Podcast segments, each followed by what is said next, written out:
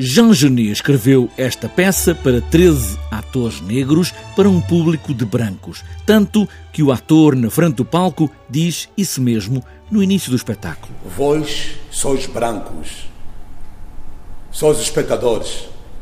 Esta noite nós vamos representar para vocês. Zia Soares, uma das atrizes deste espetáculo, encenado por Rogério de Carvalho, outro encenador negro, diz que Jean Genet escreveu este espetáculo em determinado tempo, mas hoje ainda a cor marca este lugar. O facto de, evidentemente, ter sido escrito propositadamente para ser representado por 13 negros uh, e, e, o facto de ter sido escrito por um, por um branco que queria que fosse para um público de brancos terá a ver com o momento em que o Geneve viveu, com o momento e com a conjuntura de toda a vida dele, para ele o ter feito. Nós, enquanto companhia, com as características que temos, porque a companhia é constituída só por atores negros uh, e este é o primeiro espetáculo que fazemos só com atores negros, sendo que uh, nove atores são exteriores à companhia, muitos deles não conhecíamos.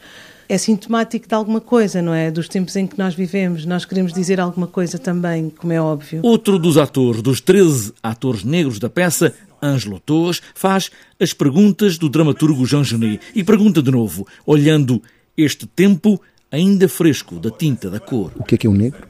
Qual é a cor do negro e qual é o lugar do negro?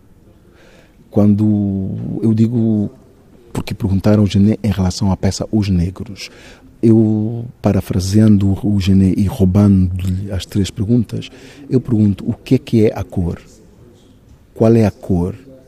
E qual é o lugar dessa cor? independentemente da cor que seja. Os Negros é uma peça de teatro com 13 atores negros que ainda hoje, no palco, na rua, fazem esta pergunta: que cor é esta a que temos agarrada à pele? O que é que é ser negro? Qual é a cor de um negro? O que é que é isto? Minhas senhoras e meus senhores. Negros da companhia Griot, 13 negros em palco para fazerem este espetáculo para um público de brancos ou mais negros ainda.